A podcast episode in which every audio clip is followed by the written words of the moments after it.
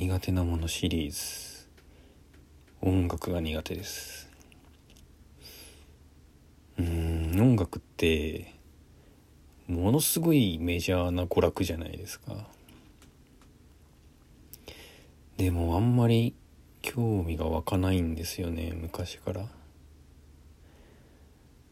いや音楽が好きって言って音楽について話してるポッドキャストもすごい多いんですけれどもなんかすごい羨ましいんですよね。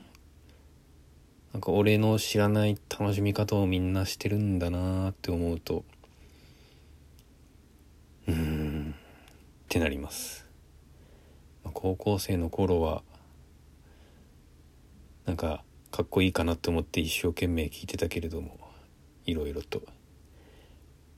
でも最近はなんか全然そういうの湧かないなぁ。